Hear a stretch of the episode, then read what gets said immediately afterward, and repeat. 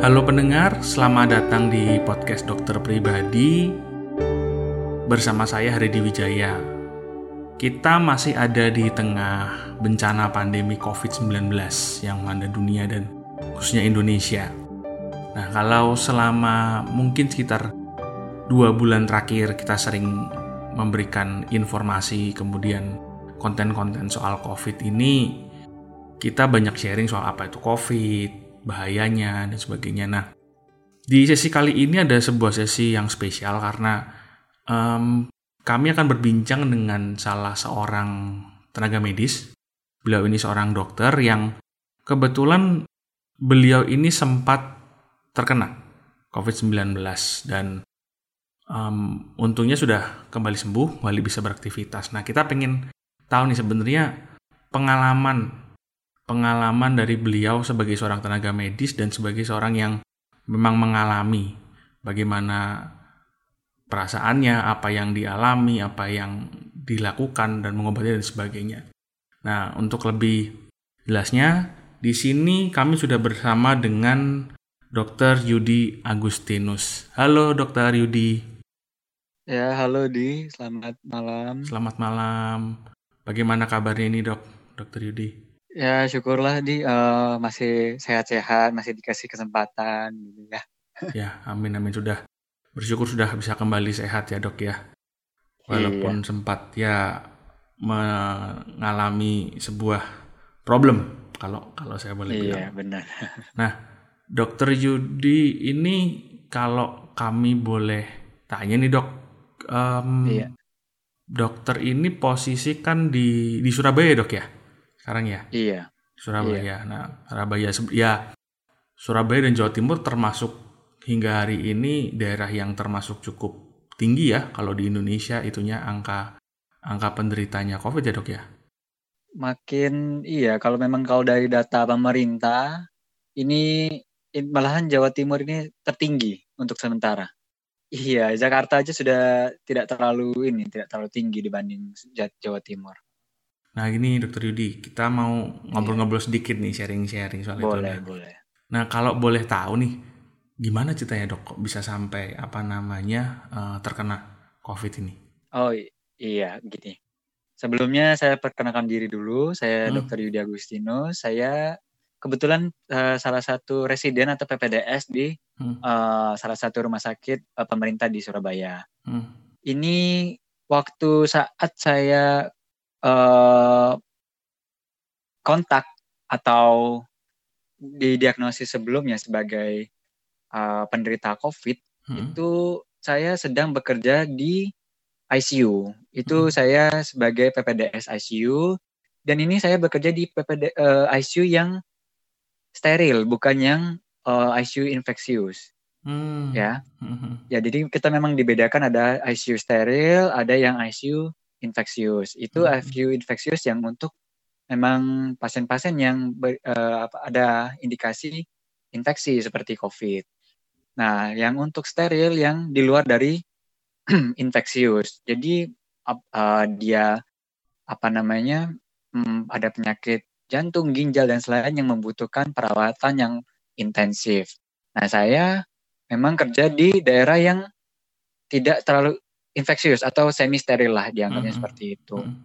Tapi memang tidak bisa dipungkirin saat pandemi ini semua hal itu bisa terjadi. Nah, mm -hmm. walau kita sudah jaga sesteril apa pun, tapi tetap karena kita pekerja keluar masuk keluar masuk, kita juga salah satunya adalah membawa kan dari pasien bisa atau yang dari luar seperti betul, itu. Betul. Nah, mungkin waktu saya itu saya uh, dapat dari uh, tenaga kesehatan yang lain yang kontak dengan pasien seperti itu. Jadi saling berantai. Ya ya, karena mungkin ya kondisi pandemi seperti ini namanya di rumah sakit, apalagi kalau sedang sibuk-sibuknya gini kan apa ya lalu lintasnya kemudian intensitas ketemu sibuknya jadi jadi ngumpul semua di situ apa gimana dok? Kalau ya memang kita di rumah sakit sendiri ada protokol itu ada daerah-daerah zona-zona yang tersendiri. Hmm. Dan daerah saya termasuk uh, boleh dibilang zona hijau ya harusnya ya. Hmm, hmm, hmm. Karena itu daerah yang bebas dari COVID harusnya. Tapi hmm. memang ya karena kita memang lagi bertarung sama hal-hal yang tidak kelihatan seperti virus ini. Hmm. Jadi yang hal-hal yang berantai seperti itu kita nggak akan pernah tahu seperti itu. Jadi saya dapat dari tenaga kesehatan yang sudah terinfeksi yang nggak ketahuan dan tenaga kesehatan itu dapat dari mungkin dari klaster dari lingkungan dia sendiri seperti itu mm -hmm. yang dia bawa atau dia kontak dengan pasien sebelumnya. Apalagi memang angka angka orang-orang positif terus bertambah dan kita sudah nggak tahu lagi yang mana orang bersih, yang mana orang terkontaminasi mm -hmm. seperti itu. Nah, itu ketika dokter terdiagnosa itu memang itu bagian dari protokol rumah sakit melakukan pengecekan kepada tenaga medis atau memang dokter waktu itu ada gejala dok? Oh jadi memang kita memang ada protokolnya bagi teman-teman dokter yang jaga bagian daerah zona merah itu ada reguler setiap dua minggu kah atau satu bulan sekali hmm. itu pasti diperiksakan hmm. untuk uh, apa namanya pemeriksaan COVID ini. Hmm. Nah, kalau untuk saya kebetulan waktu itu saya ada bergejala.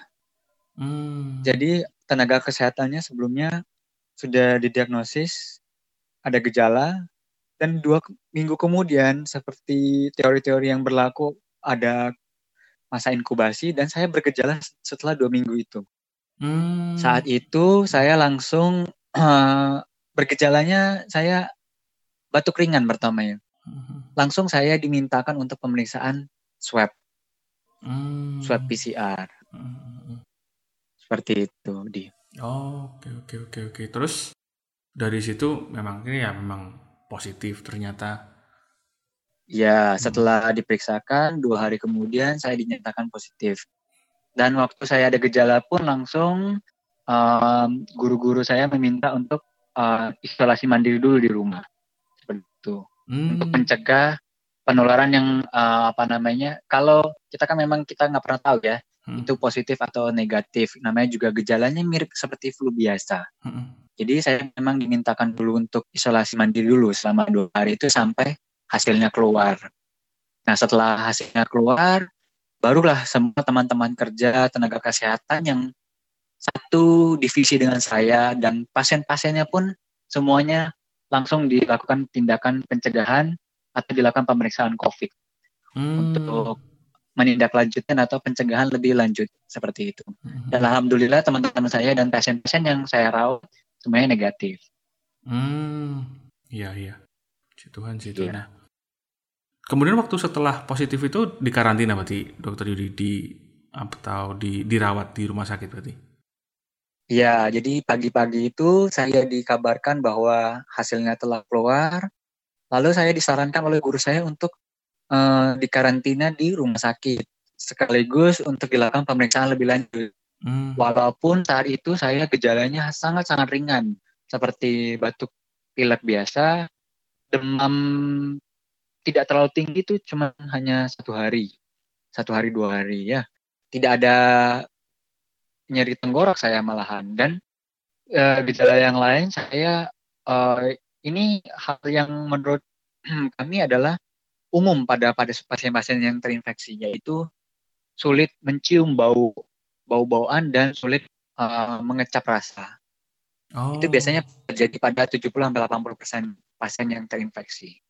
Oh gitu. Berarti Seperti apa namanya itu. memang tidak sampai yang yang sampai yang parah bagaimana gitu berarti selama dokter dirawat ya dok ya?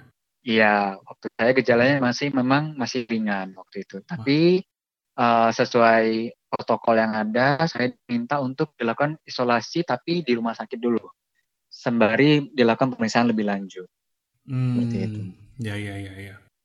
Nah sebenarnya ketika ketika gini dok mungkin yang menarik itu dari obrolan sesi ini adalah kita kalau saya nih sebagai yang awam kan iya uh, sebenarnya ketika orang kemudian didiagnosa kemudian positif kemudian dirawat di rumah sakit dan ya dirawat kan isolasi kan karena iya. untuk mengkonten itu sebenarnya tindakan sama pengobatan yang dilakukan prosedur yang sudah ada di sekarang di Indonesia itu kayak apa sih dok karena kan setahu saya kan obatnya juga obat yang spesifik untuk COVID-19 ya. Itu kan belum ada dong. Mm -hmm. Sama ya, uh, belum ada. penanganannya kan juga mungkin nah ini penanganannya sebenarnya seperti apa? Karena kan ini juga penyakit yang baru banget nih kan istilahnya gitu. Oh ya, ini memang suatu dibilang virusnya sendiri baru itu tidak, tapi ini uh, virusnya ini sudah lama ketemu ya. Memang hmm. untuk keluarga keluarga keluarga besar vir, uh, virus corona ini memang sudah lama, cuman dia ini bermutasi. Hmm. Jadi seperti dulu waktu zaman zamannya Ebola tahun 2000 berapa gitu, terus lanjut Mars, SARS yang pertama 2003 hmm. seperti itu.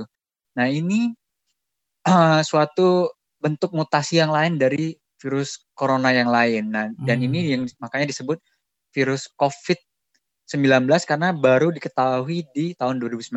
Tapi uh, basicnya itu sebenarnya sama dari satu family dia itu hmm, hmm. ya nah tapi kenapa ini begitu apa namanya lebih heboh karena yang hasil bentuk mutasinya ini virulensinya ternyata paling tinggi dia dibanding yang lain-lain hmm. makanya penyebarannya sangat cepat hmm. lalu untuk saya sendiri memang kita ada uh, belum ada zaman waktu ini waktu awal-awal tuh memang belum ada protokol yang pasti sih untuk pengobatan, pemeriksaan apa segala macam. Memang semuanya masih kalau berdasarkan jurnal-jurnal itu mereka menyarankan ini, rekomendasinya ini bahwa pengobatannya lebih efektif yang ini. Tapi kalau untuk uh, pengobatan yang mutlak itu belum ada memang. Karena bentuknya sendiri itu adalah virus dan virus itu sendiri kita tahu kalau untuk ilmu dasarnya bahwa virus itu bisa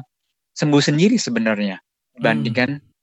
dengan bakteri. Kalau bakteri memang dia apa namanya kita harus lawan pakai antibiotik atau apa.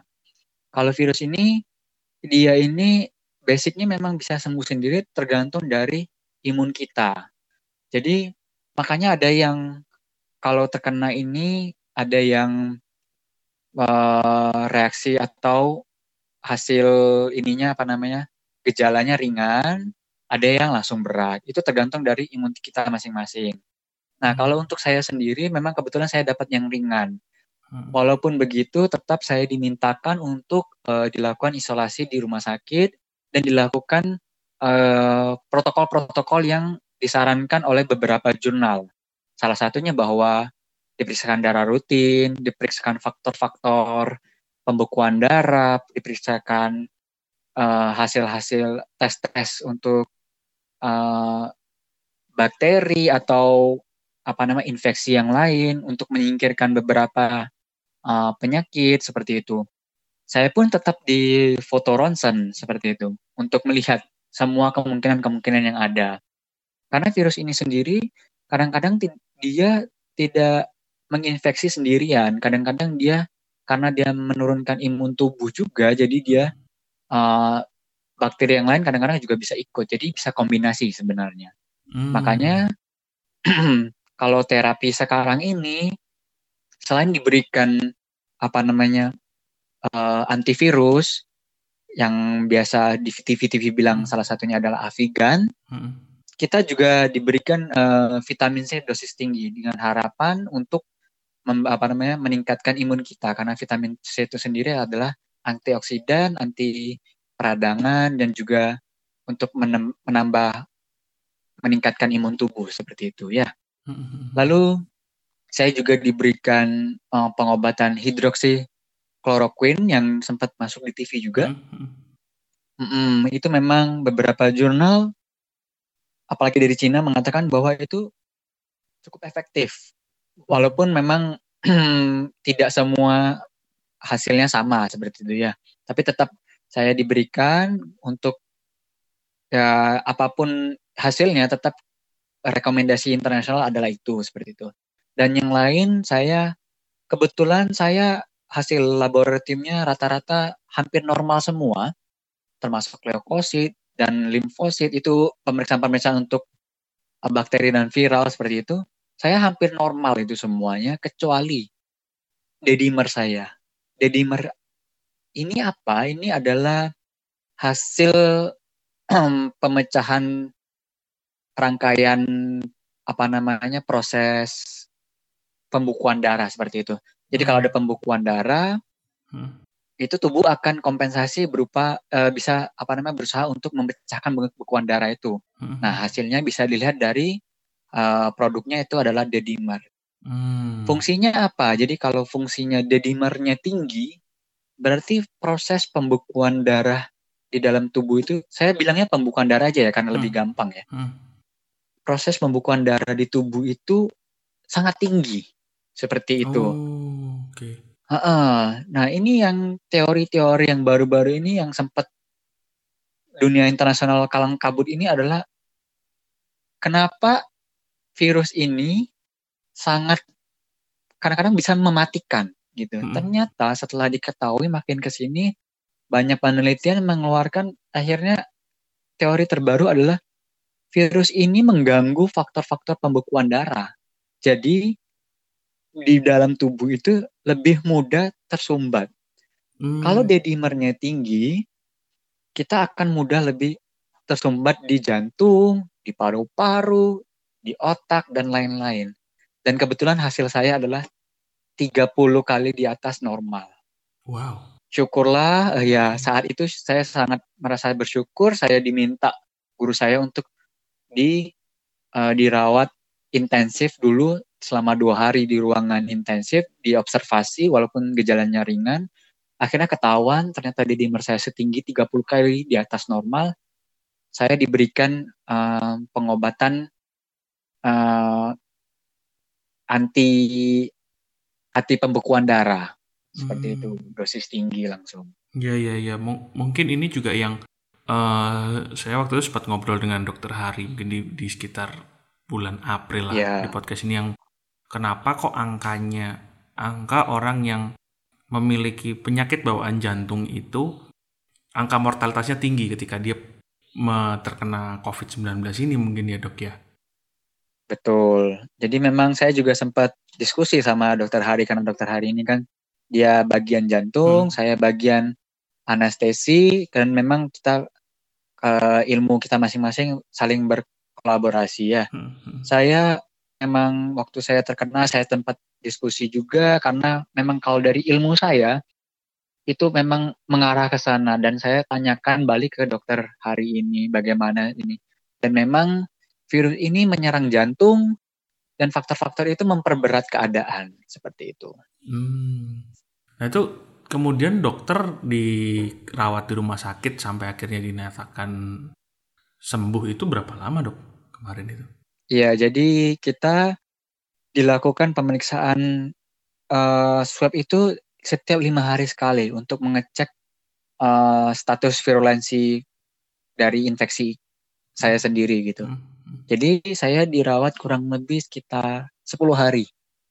Dua hari dirawat ruang intensif atau dibilang ICU-nya tempat orang infeksius setelah saya dianggap stabil, saya dirawat 8 hari di ruangan biasa sampai saya dinyatakan dua kali swab saya terakhir itu negatif.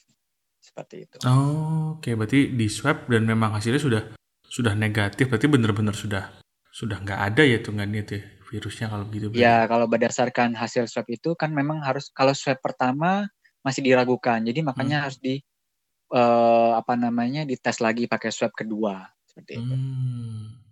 Iya, iya.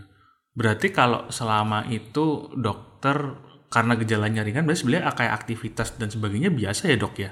Sebenarnya tidak. Saya ya memang karena untuk kalau untuk dari hal aktivitas sendiri uh, ya biasa sih memang. Hmm. Tapi karena isolasi uh, terbatas juga aktivitasnya yang biasanya kita berkeliaran di luar merawat hmm. pasien ya paling kita di ruangan isolasi di kamar itu paling hanya baca-baca melihat kuliah ya mengikuti kuliah online seperti itu. Untuk Anda yang tidak ingin ketinggalan berita kesehatan terbaru atau ingin berinteraksi langsung dengan tim dokter di podcast dokter pribadi, silakan follow akun Twitter kami di @dokterpodcast. Sekali lagi, akun Twitter kami ada di @dokterpodcast. Nah, ini mungkin pertanyaan saya berikutnya ini di, di luar yang medis nih dok, ini karena apa ya Boleh. menarik menurut saya karena gini, yang dokter uh, sebagai seorang dokter terutama. Dan keluarga rasakan ketika akhirnya mendeng, uh, tahu mengetahui bahwa wah ternyata saya positif nih. Itu apa dok yang dirasakan? Apalagi kan di tengah di tengah pandemi suasana kayak gini nih gitu kan. Iya iya benar. Kalau untuk saya sendiri waktu saya dinyatakan bahwa saya positif saya waktu itu biasa saja. Karena saya anggap saya ini tenaga kesehatan saya berkecimpung di dunia ini dan saya memang saya tahu resiko saya akan salah satunya adalah terkontaminasi atau terinfeksi. hmm Apalagi dengan virulensi yang tinggi seperti ini. hmm Pada saat itu saya uh, ya sangat-sangat biasa karena saya anggap ini suatu bentuk apa ya? Konsekuensi profesi. Hmm, konsekuensi profesi salah satunya. Dan mungkin juga saya hmm, karena saya merasa saya di ICU dan yang daerah semi steril itu saya anggap itu kemungkinan kecil saya bisa terinfeksi seperti itu. Apalagi dengan saya memakai APD level uh, 2 itu sudah. Itu level APD level 2 itu ya cukup inilah untuk itu cukup ketat itu sudah hmm. dengan N95 sebagai macam. Dan hmm. saya juga mengikuti betul itu semua protokol kesehatan bahwa mencuci tangan, mengganti sarung uh, sarung tangan setiap periksa pasien atau segala macam. Tapi tetap kenyataannya saya terkena. Oke. Okay. Nah, saya saya dinyatakan, saya mengabarkan akhirnya saya mengabarkan ke keluarga. Hmm. Keluarga sempat terkejut, tapi mereka juga saya akhirnya memberikan pengertian bahwa ini konsekuensi saya sebagai tenaga kesehatan. Ini mau gimana lagi? Sudah tidak ada yang bisa dilakukan. Saya saya bisa lakukan sekarang aja.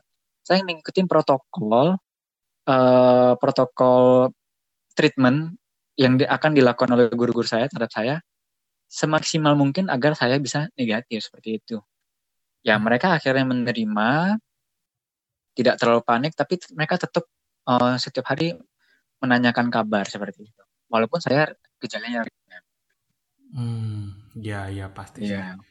Ya yang namanya orang, namanya keluarga kan saya ada ada kabar. Ya apalagi dokter bisa dibilang di di berprofesi di di area yang di mana resikonya tinggi kalau saya boleh bilang sih di rumah sakit kan istilahnya seperti itu. Iya betul. Nah selama ini dok, selama ketika kenapa saya menanyakan itu karena gini COVID ini karena saya nggak tahu ya mungkin untuk sekian lama ini mungkin masyarakat kita Indonesia terutama ini baru kali ini merasakan ada sebuah penyakit baru yang bisa menjangkiti semua orang, tidak pandang bulu, tidak tidak pandang suku, ras dan sebagainya, tingkat ekonomi kayaknya nggak nggak nggak tidak melihat itu semua, semua bisa kena. Ya benar. benar. Nah, hmm. kemudian ketika COVID ini datang, ketika COVID ini jadi banyak sekali muncul ini dok stigma, bahkan kan termasuk stigma kepada petugas medis kayak kita sempat um, dengar berita kayak yang di Semarang ada perawat yang bahkan sampai ditolak dimakamkan di kampungnya sendiri. Kemudian ada perawat-perawat yang uh, tidak diterima di di daerah tempat tinggalnya di mana itu Jawa Tengah iya. kalau nggak salah gitu. Nah sebenarnya hmm. kalau dari dokter sendiri sempat merasakan itu nggak atau bagaimana? Kalau untuk saya sendiri, kalau saya dari lingkungan rumah sakit saya dulu ya, hmm. ini saya sih tidak merasakan adanya stigma. Mungkin karena dari kami sendiri dari kalangan rumah sakit seperti teman-teman saya, guru-guru saya dan tenaga kesehatan yang lain seperti perawat, uh, ahli gizi dan sebagainya macam itu mungkin karena kita udah tahu, kita sudah tahu uh, bagaimana virus ini men menularkan, bagaimana pencegahannya dan bagaimana kita memproteksi diri seperti itu. Hmm. Dan saya sebagai pasien juga kebetulan saya juga tahu apa yang harus saya lakukan seperti saya saya tetap harus pakai masker, saya harus menjaga higienitas atau sterilitas saya. Hmm. Walaupun saya di kamar sendirian, saya tetap harus pakai masker untuk mencegah uh, virusnya terkontaminasi ke mana-mana seperti itu.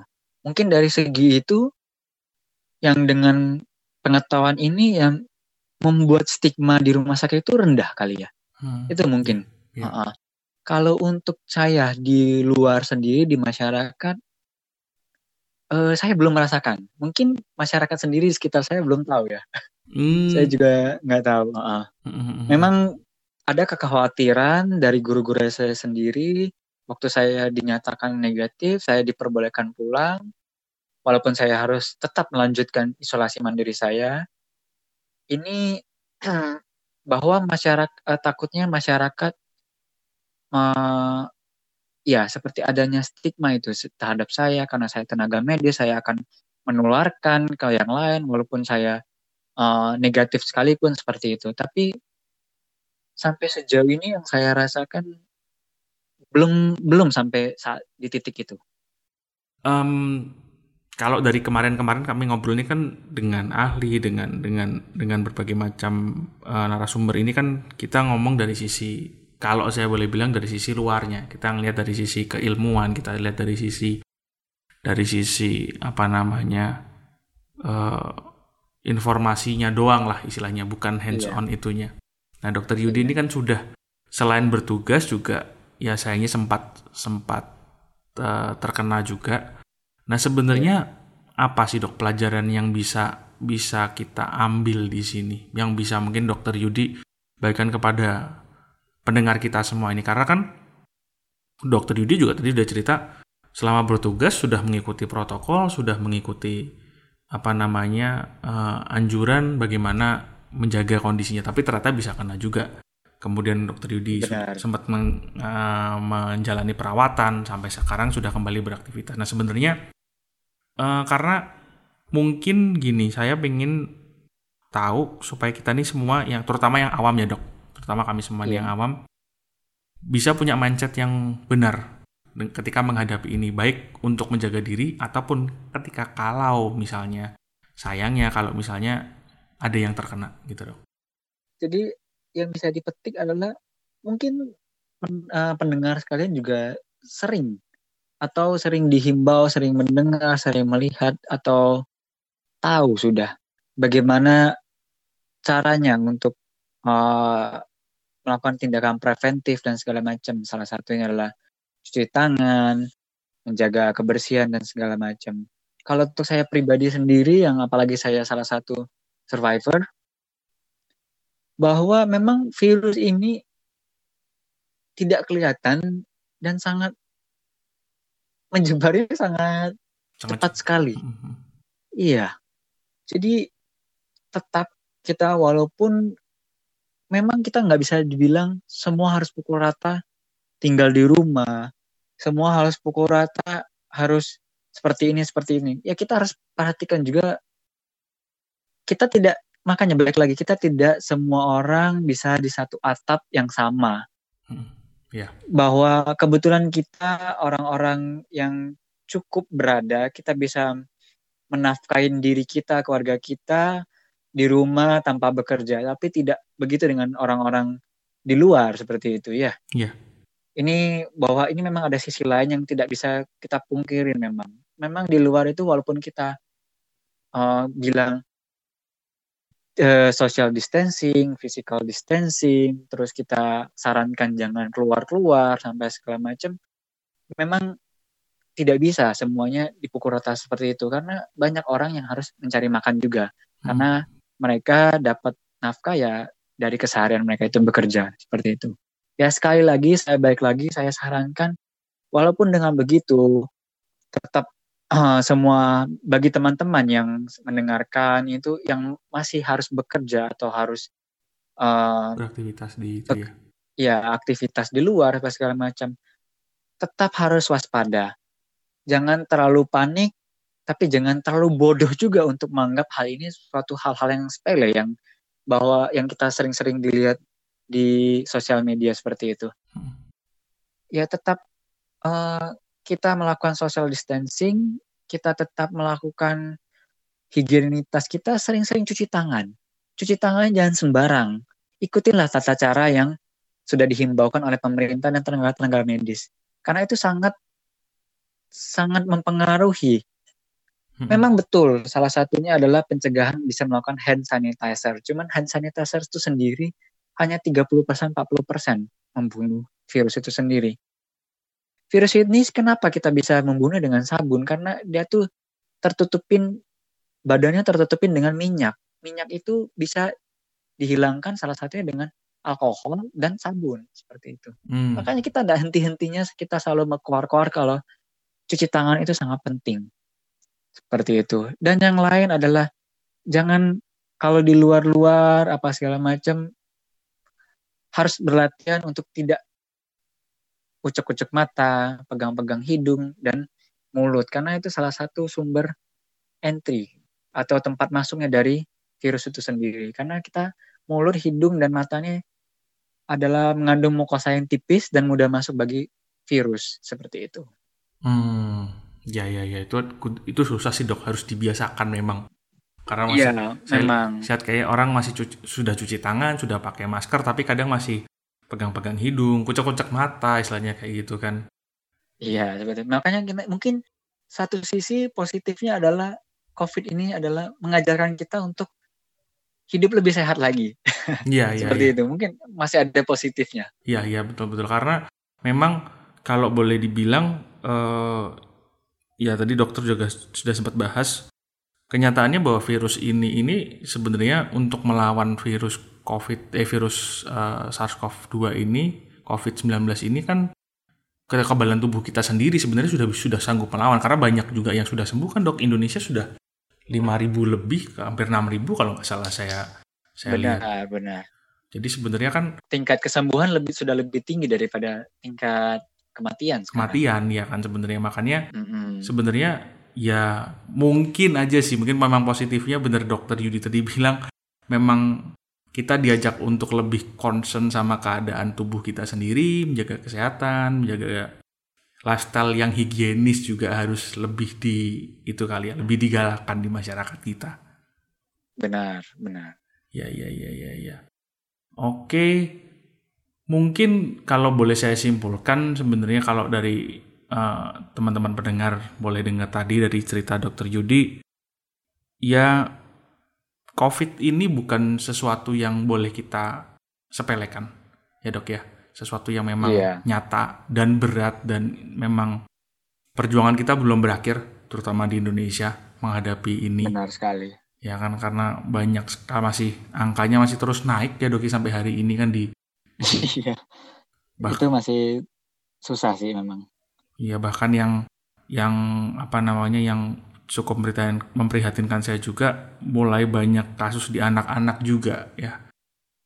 Anak-anak kan mulai mulai mulai naik juga ini angkanya ini dok. Ya memang dari dunia kedokteran sendiri masih terus melakukan ini tingkat pencegahan terutama pada anak-anak ternyata memang angkanya untuk anak-anak merambat merambat walaupun perlahan dia ada dan meningkat seperti itu.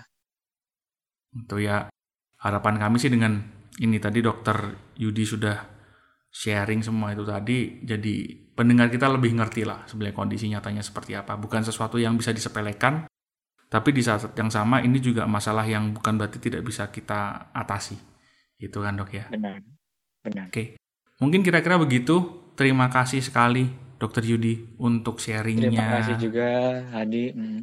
Ya untuk untuk untuk supportnya ini dan ya semoga tetap sehat dok, tetap sehat, Baik, tetap bisa kasih. bisa berkarya di tengah-tengah yang peperangan ini, peperangan dunia terhadap penyakit baru ini.